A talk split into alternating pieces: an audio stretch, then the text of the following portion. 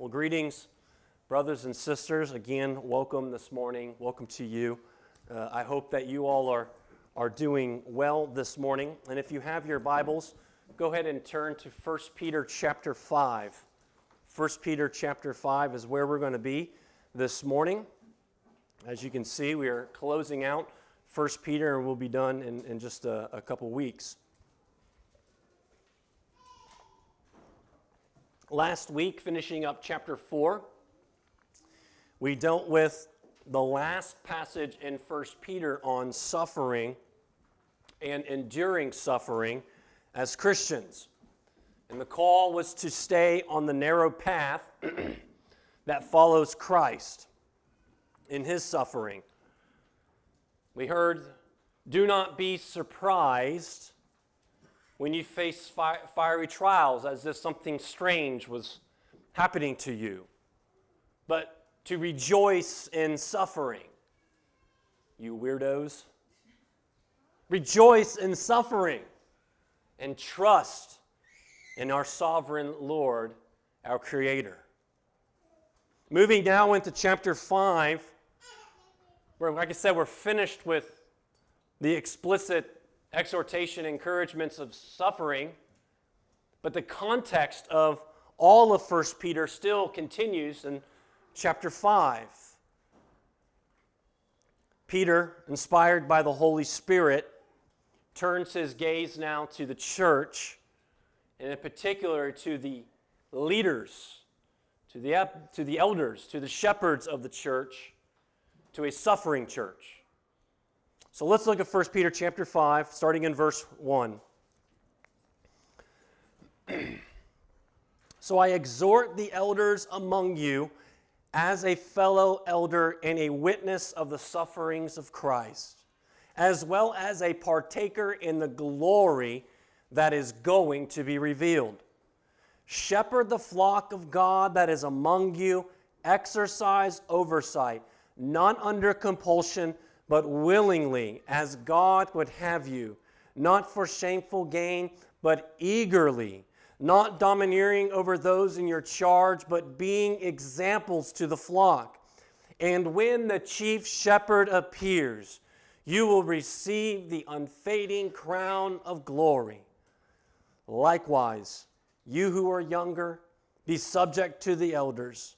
Clothe yourself, all of you with humility toward one another, for God opposes the proud, but gives grace to the humble.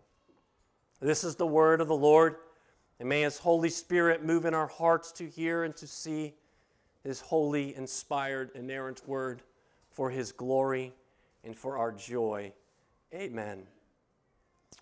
This past summer, we had a uh, between series, sermon series, between Ezra and Nehemiah and now First Peter, we had a short sermon series on the church where we asked several different questions. What is the church? Who is the church? Who leads the church? And how does the church grow?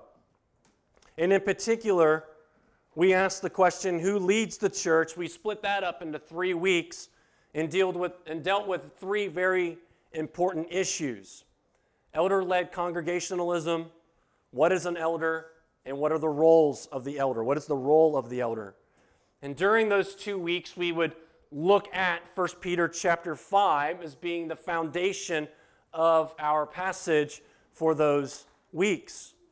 So I had a dilemma knowing that we were going to go through 1 Peter, and as this week continued, the dilemma was is should we just skip over verses 1 through 4 and jump right into 5, 6, and the rest of the chapter? Or should we look at verses 1 through 5 again? And obviously, you know how I answered that question. And I want to tell you why. First, skipping over it would just throw off our groove. Okay? It definitely throw off mine. And I know some of y'all would throw off your groove. So we're, we're definitely going to hit it this morning. But second, this is a very important passage on church government and the ecclesiology. And then when you put it together with chapters 1 through 4, like we've been going through for months now, when you put it with suffering and persecution, there must be a very good reason why Peter all of a sudden in chapter 5 would say, Let's talk about elders now. Let's talk about the church. It's not a mistake, it's not something that was inserted later. And the reason why is because biblical ecclesiology meets the needs of the church, whether it is in suffering or is in prosperity. Third, brothers and sisters, the elders of the church are an extremely important part of the body of Christ. They're a very important part of this body. Over the last two years, we have been growing as a, body in Christ and membership. And as we continue to grow, the need for elders grows along with it. Soon, one day, it might even be deacons as well, but that will be for another time. In the meantime, you all keep deaconing and serving one another. Sovereign Grace Church has elders, but Sovereign Grace Church will need elders. And the churches need elders. The church needs godly, mature, faithful, tender, kind, gentle, compassionate, courageous, upstanding, teaching men. And I say that emphatically men. From all the qualities that we hear in 1 Peter 5 and from Titus 2 and 1 Timothy 3, all important qualities to see in an elder, but yet as the church, as everyone now, we should all recognize that these are qualities in some way or another that's appropriate for us that we should be pursuing. Even though the goal for you is not to become an elder, but just to be godly and to be mature. But especially for our men, for our younger men, for our older men, all of you should be pursuing these qualities. Not all of you will be elders. Not all of you will be called to be an elder. But all of you men are called to be eldering in one way or another. Eldering in your family, leading your wife or maybe your future wife one day in your children. You are all called to be eldering one way or another. And lastly, I want you all to hear this teaching in the context of an apostle who is inspired by the Holy Spirit, who is writing with such great love for these people. He truly loves them, and he wants to say, Yes, here are shepherds, and here are elders, and, and, and this is what they are to be doing, but look further, look past them and see Christ. See their love, see their shepherding, see their kindness as a type, imperfect type of Christ. This sermon, 1 Peter chapter 5, 1 through 5, brothers and sisters, beloved church, is for all of us. It is for the church, it is for elders, and it's for elders to be. For those who were here during those sermons during the summer, I apologize if this seems a little repetitive because this passage is about elders. And so that's what we have to talk about. We have to talk about the, the elders. So, with that, I have four points that I want to make this morning, and I believe they come directly from the text. And that is number one, an elders, an elder shepherds under Christ. An elder, number two, shepherds like Christ. Number three, an elder shepherds to the glory of Christ. And number four, church members submit by grace. First, an elder shepherds under Christ. We live in a society that is vacuous of real leaders. Even people who are in positions of authority prove themselves that they are really not leaders at all. In politics, in sports, in military, in business, organizations, and even we've seen in churches, when difficulties arise, they show the, how very little they have the ability nor the spine nor the courage to do what is truly right. One way or another, the consequences of poor leadership can be devastating and even deadly. But when the right leader comes along, it can change the course of history. Abraham Lincoln, Martin Luther, the founding fathers of our country, Winston Churchill, Margaret Thatcher, Ronald Reagan. The reason why so many people do not want to be leaders is because leadership is filled with paradoxes. It's filled with glory and it's filled with ruin. It's filled with privilege and it's filled with torment. It's filled with love and it's filled with hatred. A leader knows that with every decision made, inevitably, it will anger someone. Someone will disagree or someone will be upset. And yet, a leader still knows that the right decision has to be made at the right time. The best advice to a leader is you'll never please everyone. You can truly, few, excuse me, can truly bear the responsibility required for leadership. And that also plays out in the church. But the Lord has given elders to the church as a gift to lead the church. Uh, even under persecution, right? This is the context of First Peter that even under persecution, elders are, are given to be a blessing and to be a gift to the church. So that when the church is put under such immense pressure and strain, that it puts on the entire community. Because remember, we, we learned last week that judgment begins at the household of God. That when the church is put under that kind of immense stress, the church needs good, strong, godly leaders. And this is why he starts with the instruction to the elders.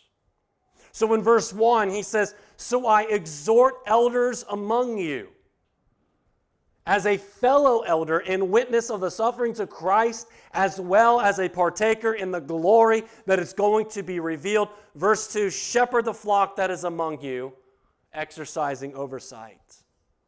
Now, what Peter is saying here first in, in verse 1 is he's, he's saying three things about himself. First, he says, number one, I am a fellow elder. I am a fellow elder. I am one of you. I'm one of them. I'm one of the elders. So, as I am addressing you, I'm also preaching to myself as a fellow elder. And what's interesting here is back in chapter 1, verse 1, Peter called himself an apostle. Why didn't Peter just say, as, a, as an apostle? Would we have not received that instruction just as right from an apostle? Absolutely. But Peter wants to come down to us and say, I am with you. I am a fellow elder. A fellow elder in the church in Jerusalem. He's preaching to them, he's preaching to himself. And he says, I am a witness of the sufferings of Christ which points us back to verse 13 that when we suffer, we share in the sufferings of Christ. That Christ traveled the same road of suffering before us. And, and when we follow him, Peter is saying, I'm a witness to these things. And lastly, Peter identifies himself with the other elders by saying that I am a partaker in the glory that is going to be revealed. Again, a phrase that should remind us of, of what we've been studying and we've been talking about in, in 1 Peter. Reminds us of the, the glory of Christ that is going to be revealed in his second coming the future reward that believers will re, uh, re, uh, receive that's unfading, that's imperishable, this inheritance that gloriously uh, awaits us. And when Christ is revealed, that glory will be revealed. And Peter says, I am like you and a recipient of these things. So Peter could have come with the authority that I am an apostle, and this is how you elder, but he comes in love. He comes as an equal. He comes as a fellow elder into to the body of Christ as being a part of the body of Christ. He comes as one himself under authority. And that is so important. So, what is this fellow elder's exhortation? He says, To shepherd the flock that is among you. Shepherd the flock. Shepherd those who are among you, right? The number of people that is, that is with you. Elders of Sovereign Grace Church do not shepherd the flock of Grace Baptist in Livonia or any other churches closer to us, but we shepherd those who are among us, right? And we call those who are among us members. We shepherd those who are members. The, uh, the elder's responsibility is to you, to this flock, to this local church. The Bible uses three words for the elder, for this office elder, bishop, uh, use a couple different words bishop, shepherd, pastor, same thing, and overseer.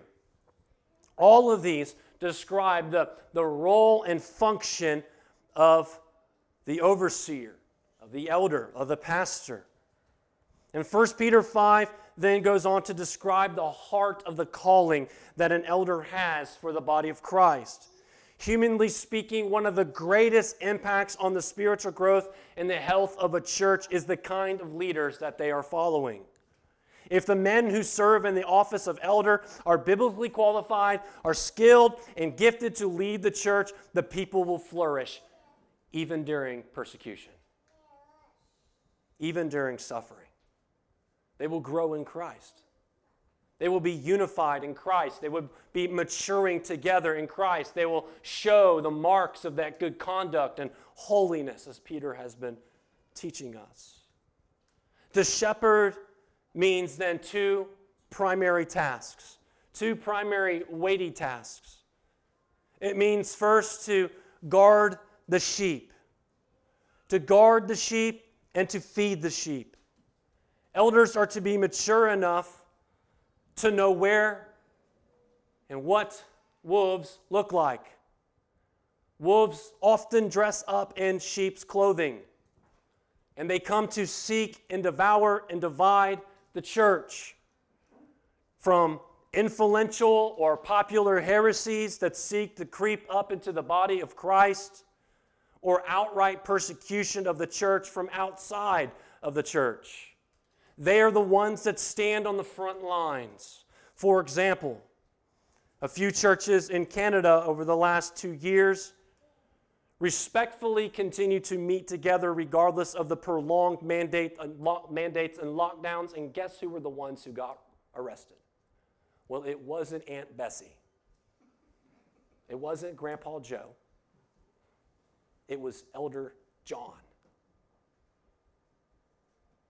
It was the elder. It was the elders who were arrested and held in solitary confinement for nothing because they stood the front line.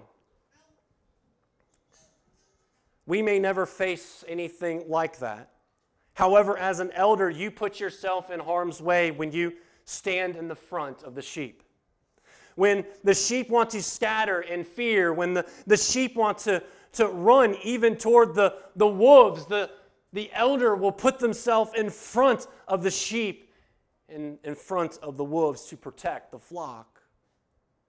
We correct through teaching, and the elder confronts sin with truth and disruptors and heretics with truth and outside opposition with the truth, and we suffer the consequences that may come.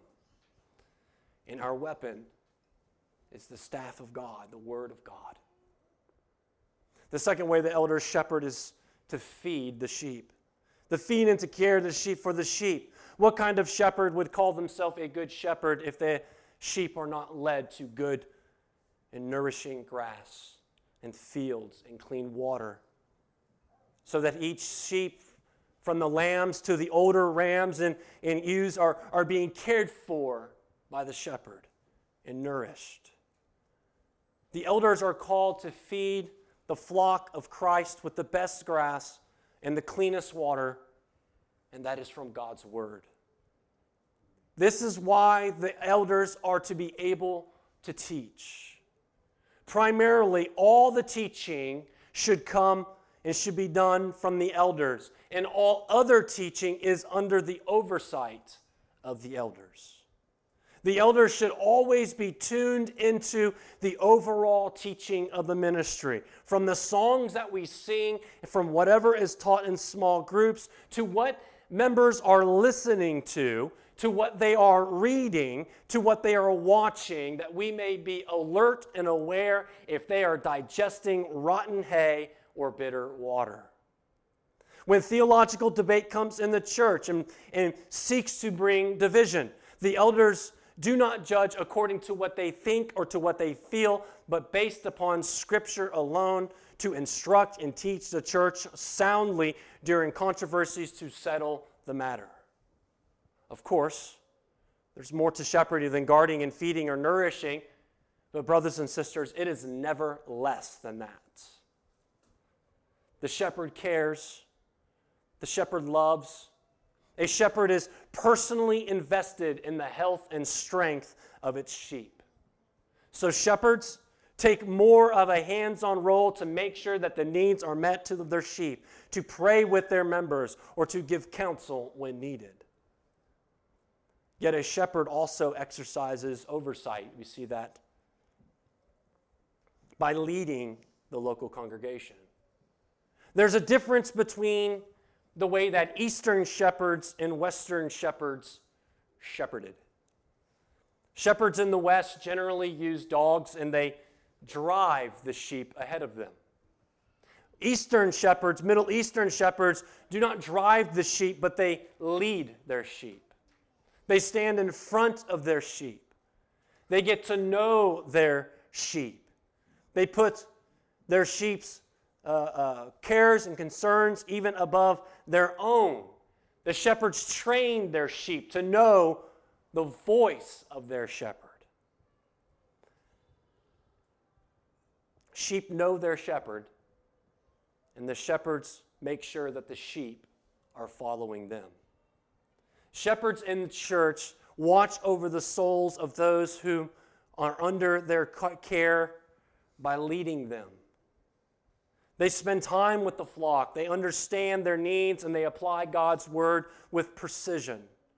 They regularly feed them with the truth of Scripture by unfolding the doctrines of God from God's word and to help them to stand firmly in faith and to endure.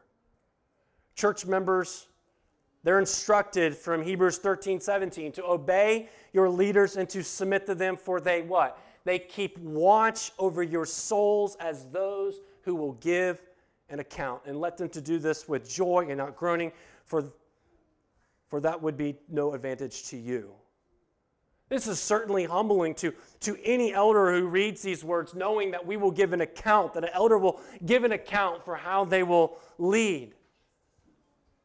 And an elder must, be, must lead by, with bravery and with courage because there are challenges and pressures from outside the church as well from inside the church.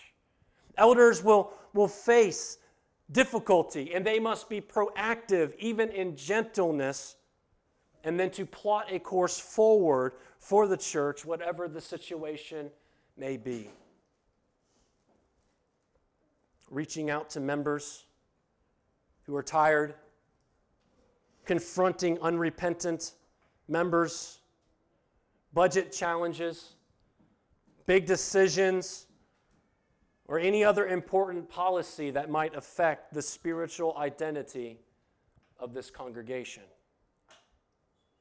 Elders lead bravely and courageously, but not losing sight of the goal. The elder is, the church, excuse me, is, is not is not to be a business that just serves customers. And the elders are managers to meet the to have the best production or the best customer service or whatever it may be to serve the most customers. Rather, the elders lead church members toward maturity in Christ. That is the goal. In Ephesians 4 11 through 14, it says, and he gave apostles, the prophets, the evangelists, the shepherds, and teachers to equip the saints for the work of the ministry, for the building up of the body of Christ, until we attain the unity of faith and the knowledge of the Son of God, to mature manhood, to the measure of the stature of the fullness of Christ so that we may no longer be children tossed to and fro by the waves, carried about by every wind of doctrine, by human cunning, by craftiness and deceitful schemes. Elders shepherd, elders lead the flock to green pastures so that the sheep, so that the church may no longer be as children tossed to and fro by every wind of doctrine, human cunning, or the craftiness of deceitful schemes. But they shepherd them and lead them to still waters and green pastures so that they would mature, mature in Christ and delight in Christ more. For the church to increase their joy in doing the work of the ministry. The oversight and shepherding is to lead the church into faithfulness. It's to lead the church into the knowledge of Christ and into maturity. This is why the church needs elders that shepherd under Christ. Second, an elder shepherds like Christ. Look back at verse 2 where we left off. He continues exercising oversight, not under compulsion, but willingly, as God would have you, not for shameful gain, but eagerly. Verse 3 not domineering over those in your charge, but being examples to the flock. The overall manner and the overall tone of an elder shepherd is to be one of compassion it is to be one of long suffering. It is to be one of selflessness. It needs to be said from the outset that Peter exhorts that an elder must be willing, as he says here, they must be willing to serve in this position. You know, there is a big difference between a soldier who volunteers for his service and another who has been drafted into, his serv- into the service. I know who I would want watching my back. I know who I would want to be in a foxhole with. Jesus was willing. Was Jesus under compulsion to serve? Jesus willingly came and laid himself down, laid his life down for the sheep, and was a ransom for many. And same goes for the shepherd. He is not just another hired hand. A elder is willing, who is appropriate in his areas of influence, is already shepherding. They already have loved the sheep. They are already skilled and are able to guard and to feed the flock. Men, once again, all of you should be aspiring to be an elder and should be pursuing these qualities, knowing that only few of you will be called. And that's okay. But every elder needs to be willing because an elder makes sacrifices, some great, some small. Again, they're putting themselves out there for attack. They're putting themselves out there for scrutiny from everyone. He must be willing. But he also shepherds not for shameful gain, but eagerly. Again, what did Christ gain? Well, Christ gained glory and honor from his Father. But what Satan offered him when he was tempted in the desert was what? Shameful gain the shameful gain of, of pride and wealth and power and, and influence. And you see, this is the exact same very danger that exists not only for all of us, but in particularly those who are, who are elders, who think that the ministry, the pastorate, is a position for shameful gain, for financial gain or for influence and power or the stepping stone onto another denominational position or political position. And so this we know that this is true because we see it. We see it in our world. That people who have made fortunes of being peddlers of God's word and charlatans. But listen to this 2 Timothy 3, verse 2 is very firm in telling us that the lovers of money are deeply, deeply related to false teachers. Now, this does not mean that a church does not care for their elders, but rather it is a warning to elders not to abuse the privilege of a church that cares for you. On the other hand, elders and shepherds are to be like Christ and model eagerness.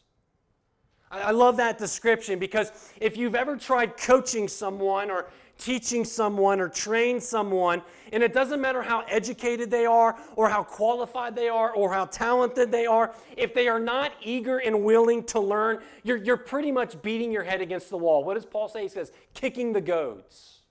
You're almost wasting your time. But if you find someone that's eager, if you find that one sheep or 10 sheep, ah, now you got something.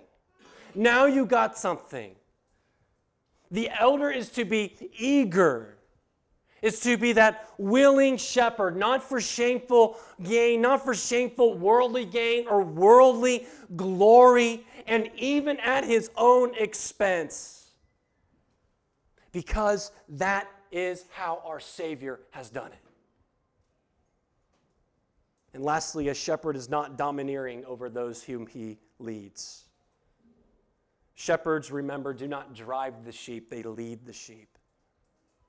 Sometimes a shepherd has to speak with authority, and they have to hold that staff out and say, Not that way.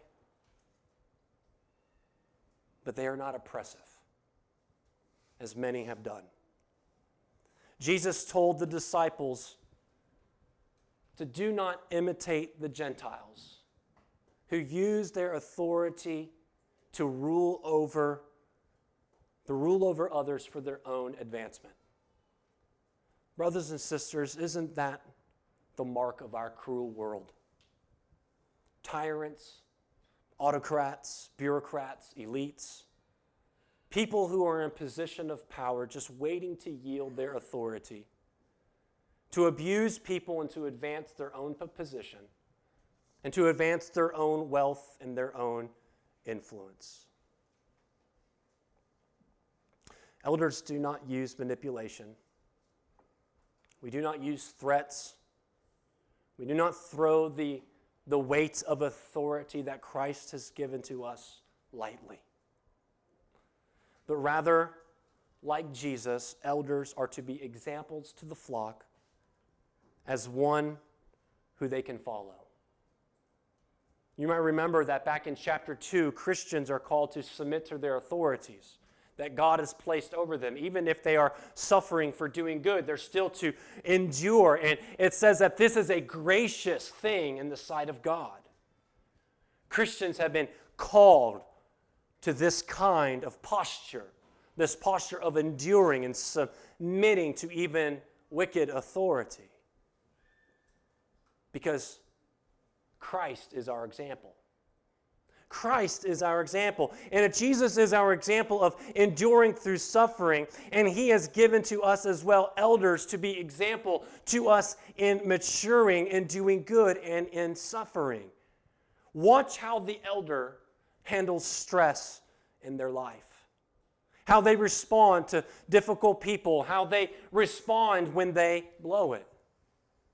Elders are to model the gospel in every angle of life. In their character, they are to let the church see the character of Christ lived out in their homes and in their community and where they work. Elders are to be at their best when they reflect Christ. No wonder then the qualification of the elder addresses and stresses the character of a man's heart.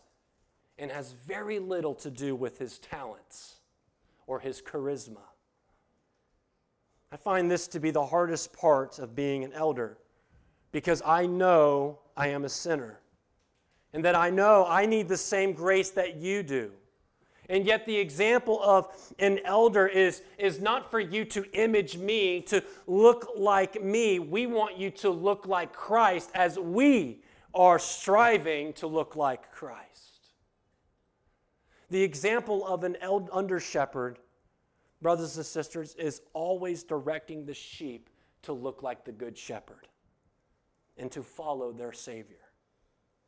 The hope of, an, of a sheep is not an elder. Your hope is not me. Your hope is not Bill or Kenny or any other elder that this church may ordain. But your hope is Christ. He is the great shepherd, the good shepherd, the chief shepherd. But third, an elder shepherds to the glory of Christ. The work, elders, the work of the elders is sometimes like a rock in a hard place. That no matter which direction you go, someone's feelings are inevitably going to get hurt. Any decision that you make might be upsetting to someone, but a decision must be made. It's a decision that will cost the elders. It'll cost them. It'll cost the church in some way. It'll hurt the church in some ways. Yet the elders still must make godly, biblical, and wise decisions. That is, that even though it may hurt feelings, that's the rock in the hard place. Shepherding can be difficult, but shepherding also has is, is filled with, with joy. It's filled with joy. The joy of preaching and teaching God's word. The joy of seeing people come to Christ. And people come to Christ not necessarily because you have preached the gospel and you have shared the gospel, but because another member has, has, has went to them and has shared the gospel with them. You receive joy from that. You receive joy of leading the Lord's Supper. You receive joy of, of, of baptism and church membership. You see the joy of watching church members grow in Christ. You see the joy of seeing young men who love God's word so much, and sometimes you think they love God's word more than you. You see the joy of, of weddings and children to be born among congregation. The joy of experiencing and seeing fellowship among the body of Christ. The joy of hearing and participating in singing the joy of being loved by your church. I could keep going. But, brothers and sisters, those are not the motives of an elder. They're glorious and they're wonderful. And we truly thank the Lord for such grace to see such fruit be given. But there have been many faithful men who are enduring even this day in ministry and yet have not experienced those kinds of joy ever. They have only suffered toil, and they have struggled, pushback, and stiff necked sheep. The real motive to a shepherd is to the glory of Christ. In verse 4, it says, And when the chief shepherd appears, you will receive the unfading crown of glory. Again, Peter's theme of, of judgment and end of days and eschatological reward comes, comes forth because, listen, one day the chief shepherd appears. And I'm not the chief shepherd, Bill's not the chief shepherd. The chief shepherd is Christ. Elders are not perfect. Elders make mistake. Elders miss their timing. Elders misstate things. Elders will sometimes not have a full view of a, of a situation. They're not omniscient, they're not all knowing. But we have a chief shepherd who is. And he is the good shepherd, the perfect shepherd. And when he comes, brothers and sisters, listen to me, he will gather all of his sheep and all his sheep that know his voice will come to him. The elder shepherds now. But this position of elder is only temporary. It is not forever.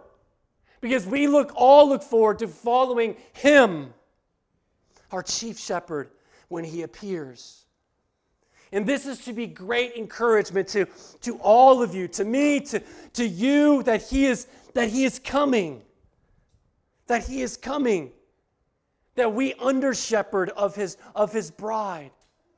And that all the work, all the sacrifices, all the toiling, it's not wasted, and that it's not for nothing.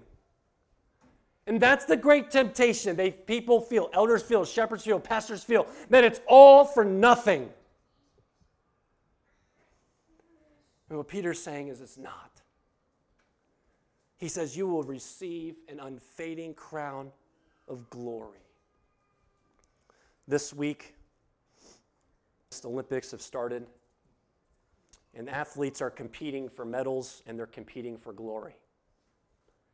And what Peter is contrasting here, the crown that the elders will receive, is the leafy crowns that was bestowed upon winning athletes and military heroes in the Greco Roman world. But these crowns, the leafy crowns, they fade. Olympic crowns, Olympic medals will fade. Man's glory in the Olympics will fade. But the crown that is given by God will never fade. The leaf will never fade. The word glory is appositional to crown, meaning that it's, it's difficult to know if the crown is this like, is this special reward for the elders and to, or is it just the, an entrance into heaven itself, that they receive glory in, in this way. But either way, it will be unfading and it will be glorious.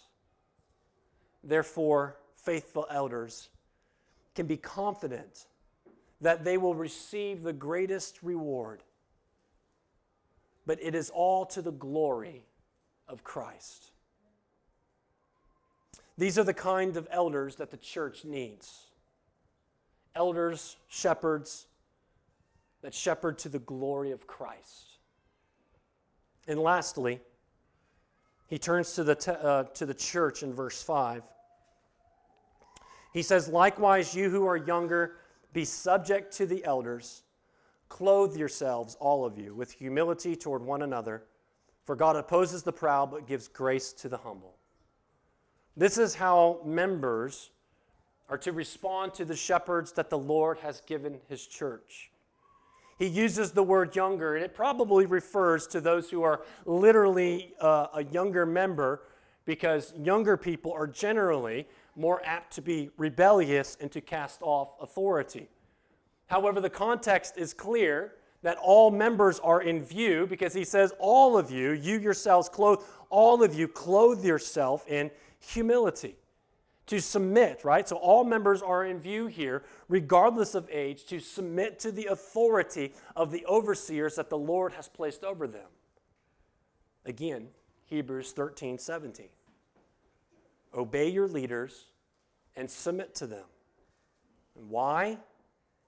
for they are keeping watch over your souls. They are shepherding you. And they're shepherding you as those who will give an account to the chief shepherd. Let them do this with joy and not groaning, for that would be no advantage to you. To do this, the elders will shepherd you with joy it will take humility on your part. Humility is what we clothe ourselves in. We put it on repeatedly because pride seeks to take over. Pride demands that you must be right. Pride is, uh, is to serve yourself first, even when the elders and others have said otherwise.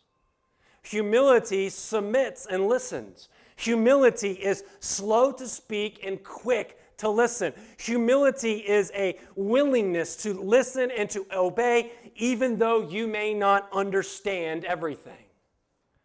Humility is saying, I will trust the Lord and submit to the elders that he has put over me. Elders must be strong and courageous, and they must be humble. We see that. But humility is not just for the elders, but it is for the church. For the church to function, even at the most basic levels, brothers and sisters, there must be humility. For an engine to run, it needs three things fuel, air, spark, and you better hope you have compression. And if you have those things, an engine will run smoothly for a little bit because it also needs oil. An engine needs oil to, to run smoothly and to not lock up. Well, humility is the oil of the church. And for us to keep relating to one another and for this to continue to run as the Lord intended, there must be humility on all parts.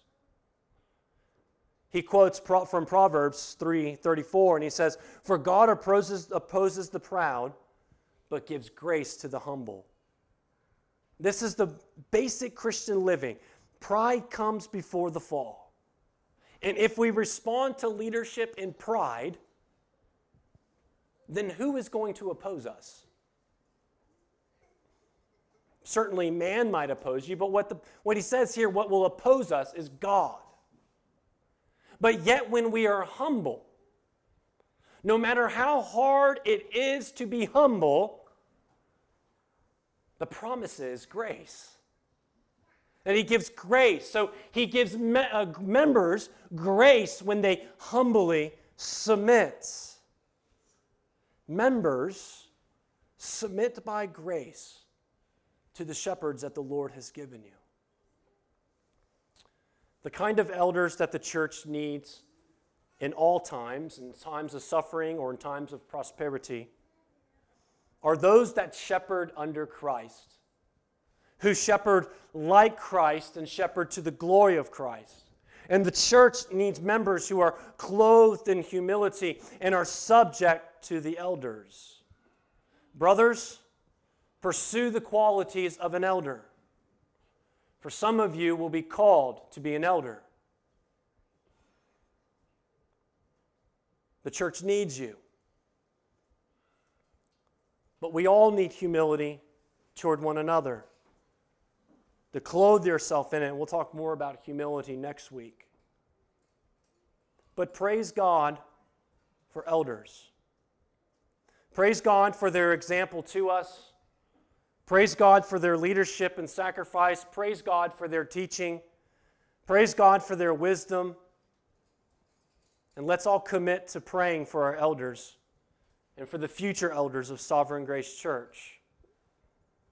But let none of us forget how we all are to look forward in anticipation when the chief shepherd appears. And so I close saying, Come, Lord Jesus even so come. And all the church says,